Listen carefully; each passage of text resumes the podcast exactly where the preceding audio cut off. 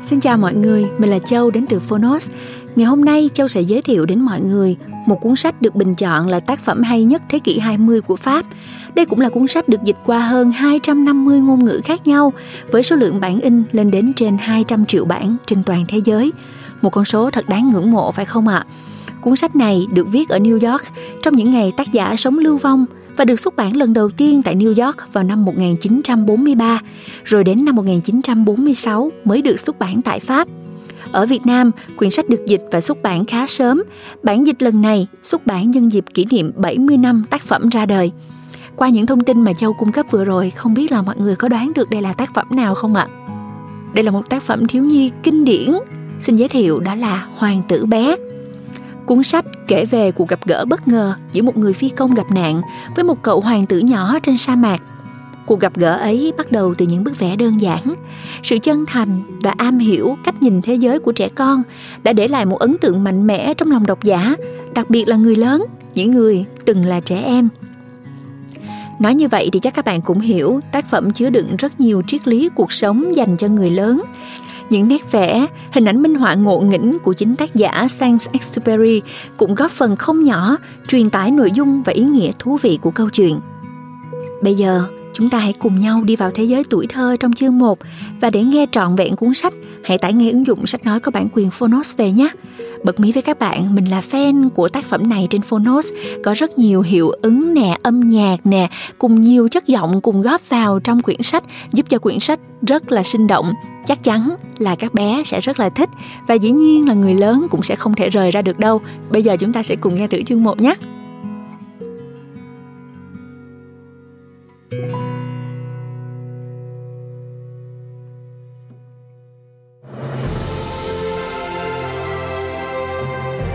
Bạn đang nghe từ Phonos.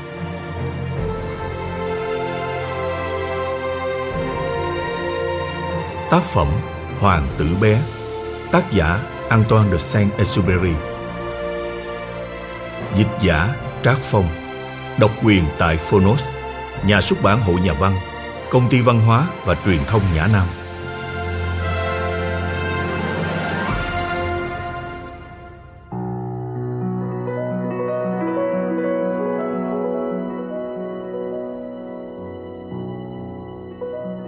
Antoine de Saint-Exupéry sinh ngày 29 tháng 6 năm 1900 tại Lyon.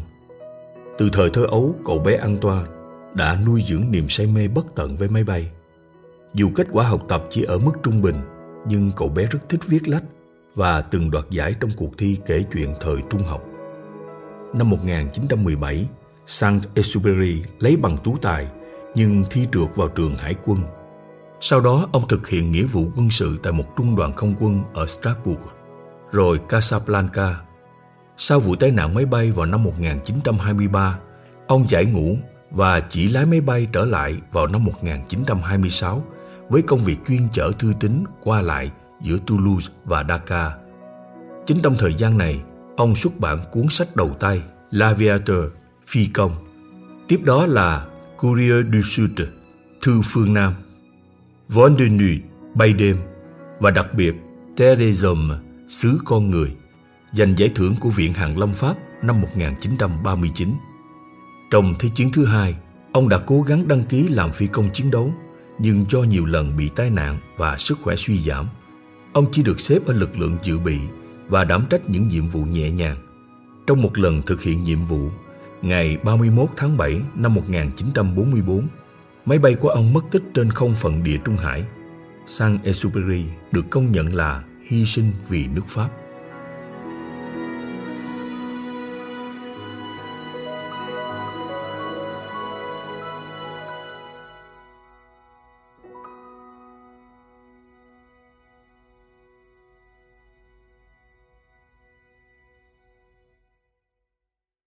Lời giới thiệu Hoàng tử bé là một cuốn sách kỳ lạ, được viết bởi một tác giả kỳ lạ. Sang Exupéry đâu phải là nhà văn thường, mà là nhà văn phi công.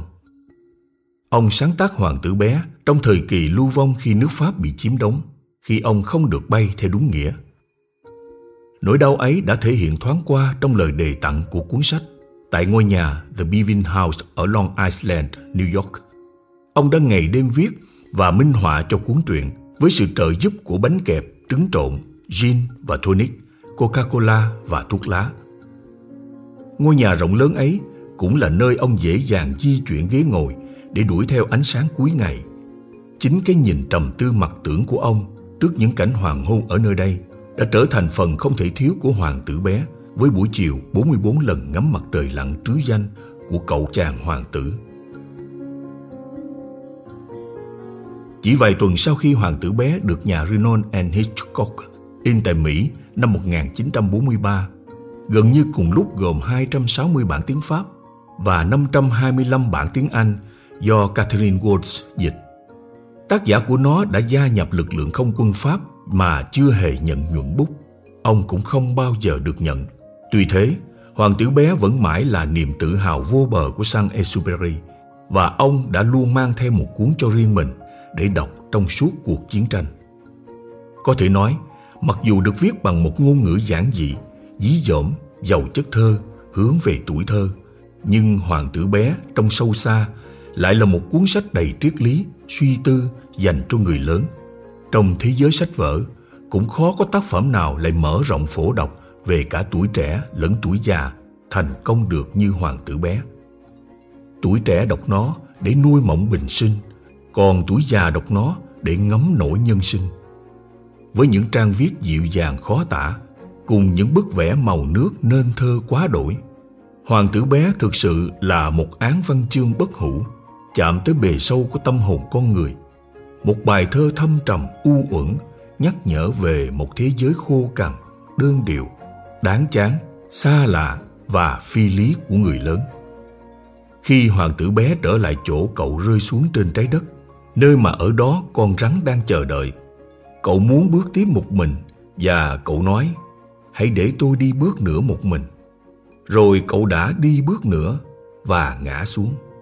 Cái bước đi tối hậu ấy chính là chén đắng của riêng cậu. Một chàng hoàng tử ở nước trời, trót vì khúc mắc với một bông hoa hồng mà rớt xuống trần gian và nay đã tới lúc phải trở về.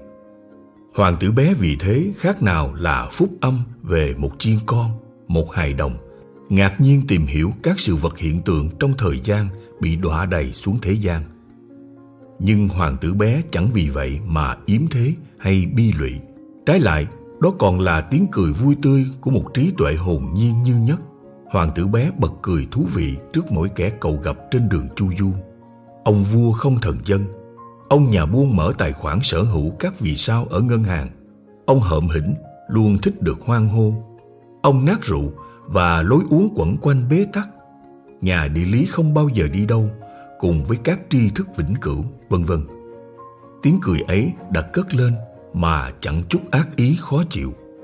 Hoàng tử bé chỉ cười vui, cười nhẹ nhõm trước tất cả những ham muốn thống trị, sự mê say sở hữu, thói tự cao tự đại, lối sống bê tha tất tị cũng như những khoa học quan liêu, vân vân.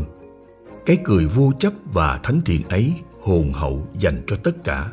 Vậy nên đơn giản chỉ là người nào tức cười, người ấy phải chịu. Ngay cả là những người lớn, đối tượng bị cười nhiều nhất cũng có thể không cần phải ngượng quá. Dẫu không nhớ ra được trước kia mình từng là trẻ con, dẫu bây giờ luôn thấy những biệt thự tiền tỷ thì quá ư là đẹp. Hoàng tử bé chẳng lớn tiếng rao giảng một bài học nào, nhưng cậu đã cho ta thấy bao điều cùng lúc, cả nụ cười lẫn nước mắt, cả niềm vui cùng nỗi buồn thương, cả tình yêu lẫn sự đỏng đảnh khó lường của nó, cả sự nghi ngờ lẫn lòng bao dung, cả điều hồn nhiên đơn giản lẫn những suy tư sâu thẳm, cả nỗi đau đang nhức nhối cho tới sự nguôi ngoai mai hậu, cả cuộc sống phi lý chóng mặt đến vẻ đẹp tĩnh tại rạng ngời, cả cái phù du mong manh lẫn cái tự tại vĩnh cửu, vân vân.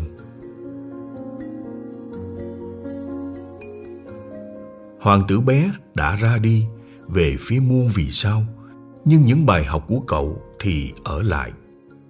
Bài học về việc biết thuần hóa những gì ta yêu và còn sẵn sàng được thuần hóa bởi những gì ta yêu, kể từ một bông hồng. Bởi vì người ta chỉ hiểu những thứ mà người ta thuần hóa và phải chịu trách nhiệm vĩnh viễn với những gì mình đã thuần hóa. Dù bài học ấy ai mà biết được có thể khó khăn và khổ sở đến mức nào. Bởi một lẽ chúng ta chẳng phải từ trên trời rơi xuống mà đều là cư dân trên trái đất bằng đá hoa cương với biết bao nhiêu những quân vương, nhà buôn, người hộm hỉnh, kẻ nát rượu. Bài học về điều cốt tủy chẳng bao giờ nằm ở vẻ bề ngoài bởi vì người ta chỉ nhìn rõ bằng trái tim. Bài học về vẻ đẹp của sa mạc bởi vì nó luôn giấu một cái giếng ở đâu đó. Bài học về các vì sao là 500 triệu cái chuông biết cười, cũng đồng thời là 500 triệu giếng nước. Hoàng tử bé vì thế chính là một tụng ca ấm áp chống lại hư vô, là một khúc ca hân hoan của hiện hữu. Vậy nên giờ đây, đối với chúng ta, những người phàm, những kẻ được lấy ra từ đất, rồi một ngày kia sẽ được đưa trở lại với đất. Các vì sao trên trời bao giờ cũng thật đẹp bởi một hoàng tử bé mà chúng ta chẳng nhìn thấy, nhưng luôn cảm thấy ở trong tim.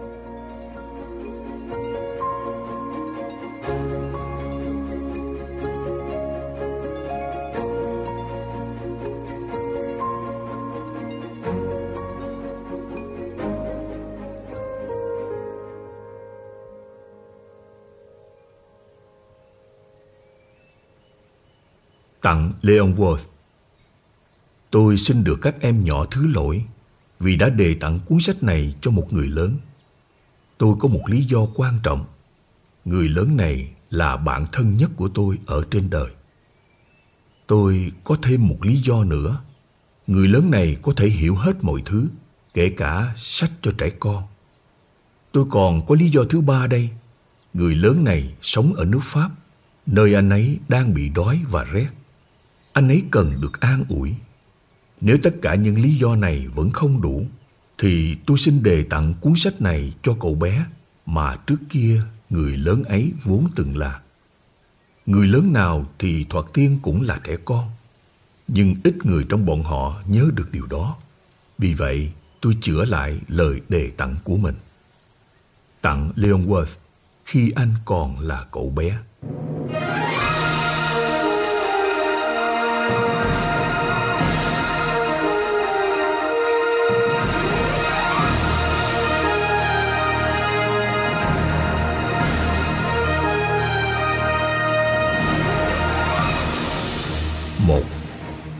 Hồi lên sáu Có lần tôi đã nhìn thấy một bức tranh tráng lệ Trong một quyển sách về rừng già, Tên là Những chuyện có thật.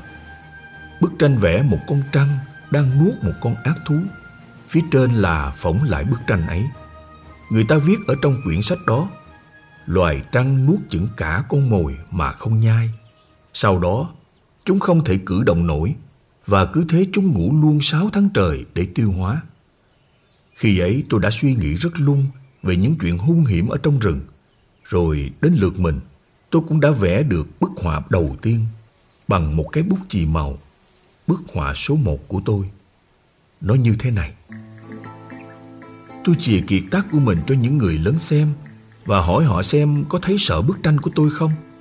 Họ đáp, tại sao lại phải sợ một cái mũ? Bức họa của tôi đâu có vẽ một cái mũ nó vẽ một con trăng đang tiêu hóa một con voi. Thế là tôi lại vẽ phía bên trong của con trăng để cho những người lớn có thể hiểu được. Họ lúc nào cũng cần được giảng giải. Bức họa số 2 của tôi như thế này. Những người lớn khuyên tôi nên dẹp sang một bên cả bức vẽ trăng kính bụng lẫn trăng hở bụng mà chú tâm vào các môn địa lý, lịch sử, làm tính và ngữ pháp thì hơn. Chính vì thế mà vào hồi 6 tuổi, tôi đã từ bỏ một sự nghiệp hội họa rực rỡ. Tôi đã bị nản chí sau thất bại với bức vẽ số 1 và bức vẽ số 2. Những người lớn có bao giờ tự họ hiểu được thứ gì đâu. Luôn luôn và mãi mãi, trẻ con cứ phải đi giải thích cho các vị, đến khổ. Vì vậy tôi đành chọn một nghề khác và tôi đã học lái máy bay. Tôi đã bay hầu như khắp nơi trên thế giới. Và đúng thật là môn địa lý đã giúp tôi rất nhiều. Tôi biết cách nhận ra đâu là Trung Quốc, đâu là Arizona chỉ qua một cái liếc mắt. Cái đó rất là hữu ích nếu như mình bị lạc trong đêm. Vậy là suốt đời mình, tôi đã có hàng đống cuộc gặp gỡ với hàng đống người đứng đắn. Tôi đã sống quá nhiều ở giữa những người lớn. Tôi đã nhìn họ quá là cận kề. Điều ấy cũng chẳng cải thiện gì mấy quan điểm của tôi.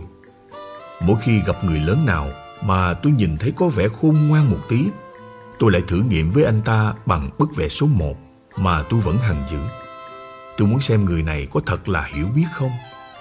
Nhưng lúc nào mà họ chẳng bảo tôi Đây là cái mũ Thế là tôi chẳng buồn nói chuyện với anh ta về trăng, về rừng già hay là tinh tú gì nữa. Tôi hạ mình xuống cho vừa tầm với anh ta. Tôi nói với anh ta chuyện bài bạc, chuyện đánh gôn, chuyện chính trị, rồi chuyện cà vạt. Và người lớn kia hài lòng hết sức vì đã làm quen được với một người biết điều đến thế.